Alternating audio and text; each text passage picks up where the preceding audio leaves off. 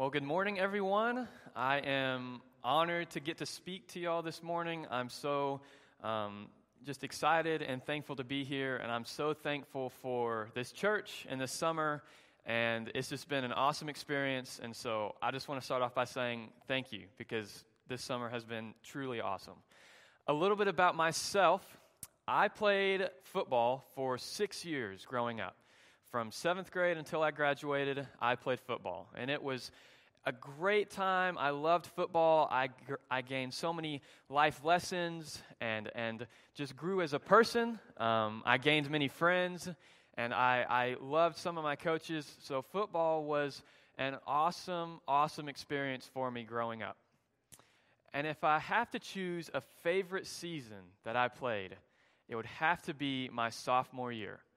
My sophomore season was just such an awesome time. We had a great team. We went far in the playoffs. The seniors that year were, were just good leaders. And so, sophomore season, far and away, my favorite season that I played. However, the season started in a very interesting fashion. See, one of our starting senior wide receivers, he broke his hand on the last play of the first game. But of course, it was easy to miss because it was the last play, game was over, and so I had absolutely no idea that this had happened. that following Monday was Labor Day. And so we had the day of school off, and, but we still had practice. But I was just really not feeling like going to practice. You see, I was scout team. I was second string wide receiver. I, I didn't feel like I had much worth to the team. And, you know, it was Labor Day. Had the day off. My family had just moved houses, so there was just a lot going on. So I figured, you know what? I'm just going to take the day off. So I texted coach. I was like, you know, hey, coach, uh, it's Labor Day. My family just moved houses. We got plans going on, so I'm not going to be at practice. Sorry about that. Send the text, do it on the bed. Figured it was over with. About five minutes later, I hear my phone buzzing. And I look, and coach is calling me on my cell phone. Not a text back, he's calling me. So now, now, of course, my heart starts to race a little bit faster. My palms start to get sweaty. I get a little bit anxious. So I pick up the phone. I'm like, hey, coach, what's up? And all he says to me is, Dylan, we need you to be at practice today. And I'm like, in my head, I'm thinking, okay, something wrong? What's going on? So I ask him that. I'm like, Coach, is everything okay? Like, I'll be there, but, but what's going on? And all he says to me is, You are now our starting wide receiver. You are starting this Friday. And my heart dropped. I was absolutely terrified. Because, see, I'm a 15 year old kid. I'm 120, 125 pounds sopping wet on a good day, on a full stomach. I can't go and line up against guys two, three years older than me. There's grown men out on that field. Dudes that are shaving. I can't go out there and play. I'm 15. I can't even drive yet. And there's adults out there on this, on this football field. And coach is asking me to line up against them. And I'm thinking that coach is crazy because I can't do that. I'm not, I'm not that person. I can't, I can't do that. Coach can't expect me to line up against these guys. He's got to be crazy. So I started to doubt myself. And I feared that my limitations, I feared that my weaknesses would prevent the team from being able to do well. And I doubted my coach. I thought he was crazy. But above all else, I was scared. See, we do that in life. We fear that our limitations, that our weaknesses will prevent God from working through us. We can all do it, all of us in here. Some of us may be going into middle school or high school. And I can tell you right now that God is calling you to be leaders in your schools. He's calling you to spread the gospel. I can tell you that. But it can be really easy to say, God, I can't do that. That's not me. I'm just a freshman. I can't, spread the gospel in my school. Some of us are about to go on to college. And college is a great thing, but it also comes with new responsibilities and new temptations. And see, it can be real easy to join in on the drinking and the partying and all the crazy bad things that are going on, but God's calling you to be different. He's calling you to not be like the rest of the students at your school. And it can be real easy to say, you know, God, I'm just a college student, so I'm just going to enjoy this one. Some of us just get out of college and are about to start jobs and are, are about to start living in the real world. But that can be pretty intimidating. And God is calling you to be a leader in your workplace. But it can be really easy to say, God, I'm the new guy. I can't do that. Maybe some of us just got married. And it can be real easy to just be an okay spouse. But God's not calling you to just be okay. God's calling you to serve your spouse. But it can be real easy to say, No, God, I'm going to just take it easy. Or some of us have just become parents. And I know parenting is hard. I'm not a parent, but parenting is hard. And it can be real difficult and challenging and intimidating to raise a kid. When you're thinking, I have to raise this kid in Christ, but I'm so far from perfect, how can I even do that? Some of us our kids are just about to start kindergarten or high school, or our kids are about to start college. And that can be a whole different call that you're not ready for. Some of us, God is calling us to face our sin head on. But that can be really hard to do. But God's calling us to face that sin, but it's real easy to say, God, this sin has such a tight grip and hold on my life that I just can't let it go. Maybe God is calling some of y'all to go into the mission field, but you're absolutely terrified at the thought of that. And I know that God is calling every single one of us to be leaders in our communities, in our schools, in our workplaces, in the church. But it can be really, really easy to say that's someone else's job. That's not, that's not my job. Someone else can do that. Because the call that God is giving us is difficult, it's not easy. And we can fear that our limitations, that our weaknesses, the things that we're bad at and the things that we're not good at, we fear that those will prevent God from working through us. If you would turn to Judges chapter 6. Judges is the seventh book in your Old Testament. It's between Joshua and Ruth. And like Scott Meyer says all the time, it is okay to use the table of contents. That's what it's there for. Just to give y'all some background information on what's going on in the story of the Bible thus far, we've been following the Israelites. And the Israelites are God's chosen people, descendants of Abraham, and we've been following on their journey. They were slaves in Egypt for 400 years. But God has now delivered them from that slavery through a miraculous series of events, through the 10 plagues. God parted the Red Sea. And now the Israelites are in their promised land. They're in Canaan's land, God's chosen land for God's chosen people. So you would think that all is right. However, there's a problem. See, the Israelites keep doing what is evil in the sight of the Lord. They keep worshiping false gods. They keep turning away from God. And so, because they don't have God, because they're not focusing on Him, and they, they're not, they don't have their source of strength because they're choosing other gods, the Israelites become weak. And so, time and time again, they reject God, and then a neighboring nation comes in and just oppresses them and conquers them. So, that's kind of the cycle that the Israelites are currently doing. But then they get in trouble, and so they call out for God, hey, we need help. So, God sends them a warrior, a leader, to get them out of the current crisis that they're in. So, now to set the specific scene on Judges chapter 6, is right now the Midianites have been oppressing the Israelites for the past seven years. And the Midianites are a cruel, brutal, violent nation who destroy crops and are just a scary, scary nation. See, the Israelites are hiding in mountains and in caves and in strongholds because they are so afraid of the Midianites.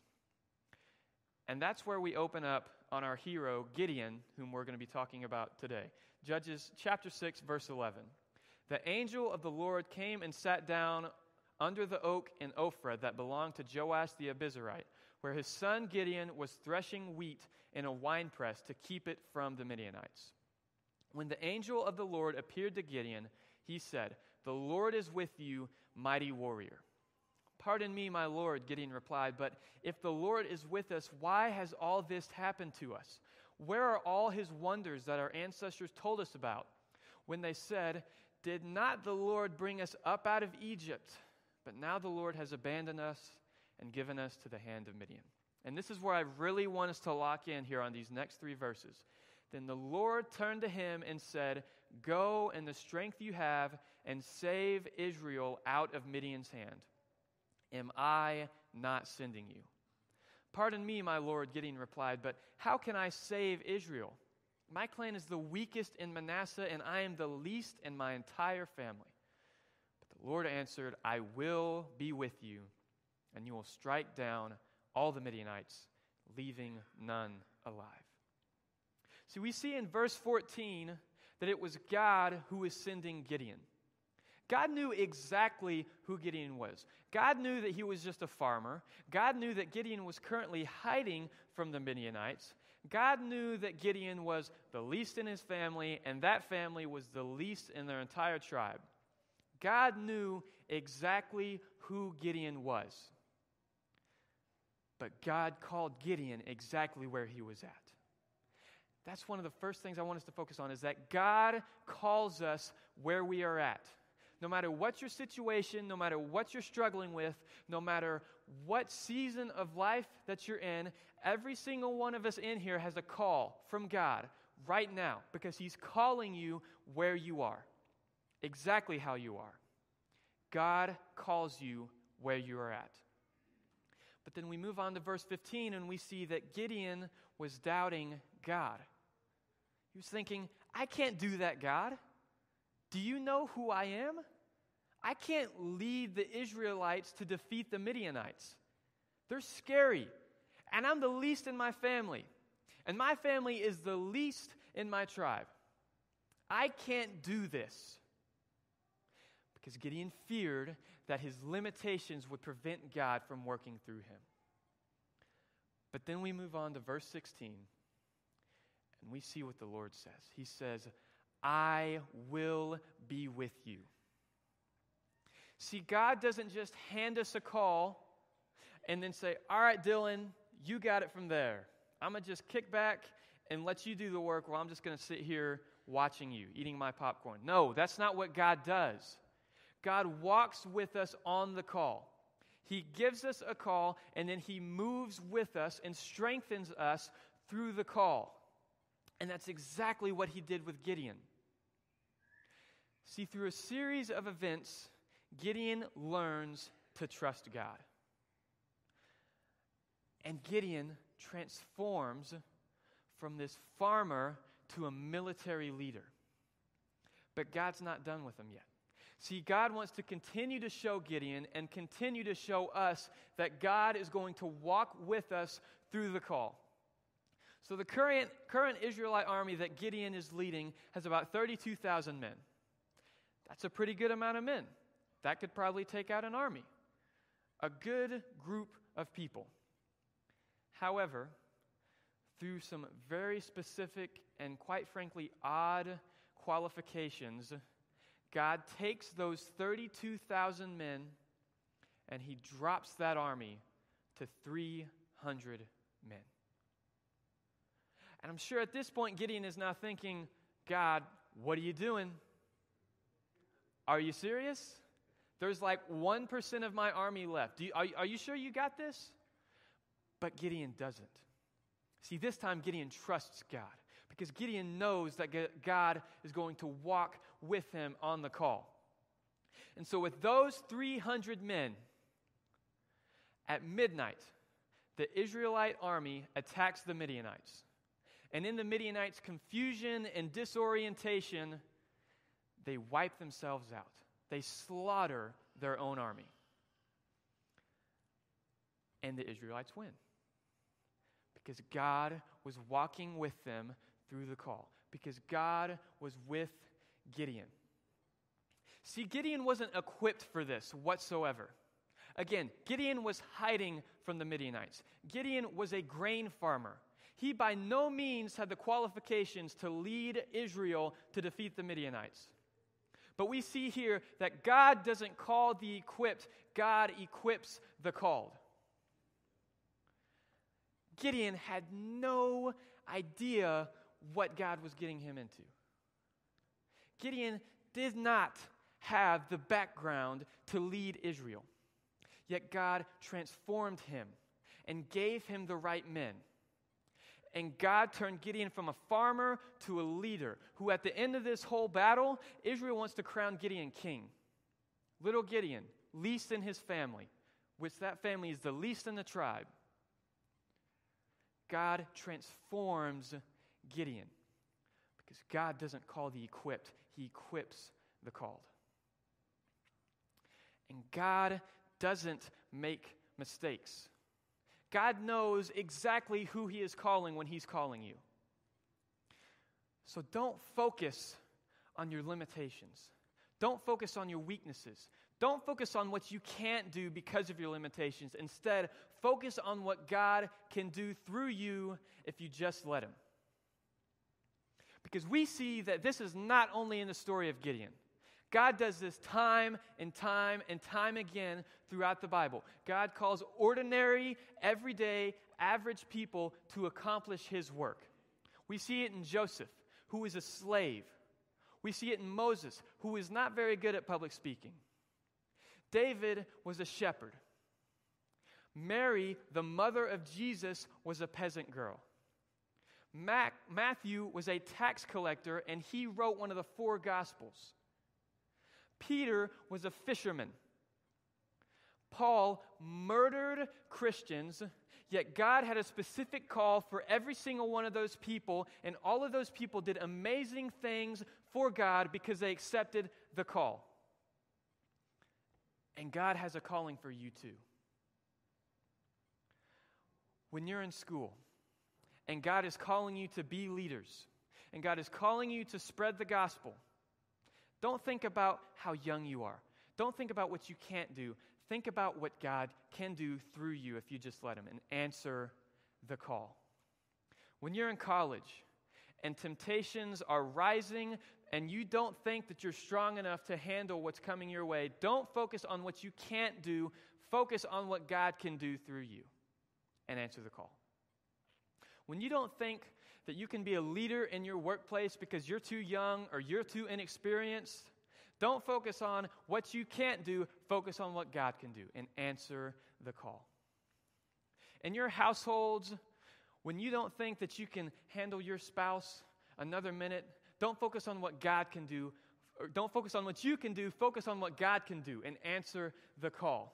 When parenting is getting hard and you don't think that you can keep going, don't focus on your limitations. Don't focus on your weaknesses. Focus on what God can do through you and answer the call. Whenever you're facing your addiction and you're facing your sin and you don't know how you can keep fighting, don't focus on how weak you are. Don't focus on all the other times that you've messed up. Focus on what God can do through you and answer the call. When you don't think that you can be a leader, you can. And don't focus on what you can't do. Focus on what God can do and answer the call. See, because quite frankly, it's not about what we can or can't do, it's about what God can do. Because this life that we're living, it's too unimportant to live it for just ourselves. We have to live it for a higher calling, a higher purpose. What God is calling to do is the way to live in full. That's what we hear from Jesus. And so, just imagine what all of us can do. Just imagine what our lives would look like if we answered the call. Imagine what God can do through us if we simply just let Him. Imagine what this church could do if we would simply allow God to work through us. Imagine what God could do through us if we let Him. Let's pray. Dear God, thank you for this day that you've given us. Thank you for the chance that we can come here and worship you. I pray that we answer the call that you have placed on our lives. I pray that when we're faced with doubt and with weakness, that we think about what you've done through Gideon, and we think about what you've done in the Bible, and what you can do through our lives. Help us to answer the call. Thank you so much for what you've done for us. Thank you so much for Jesus. It's in his name that we pray. Amen.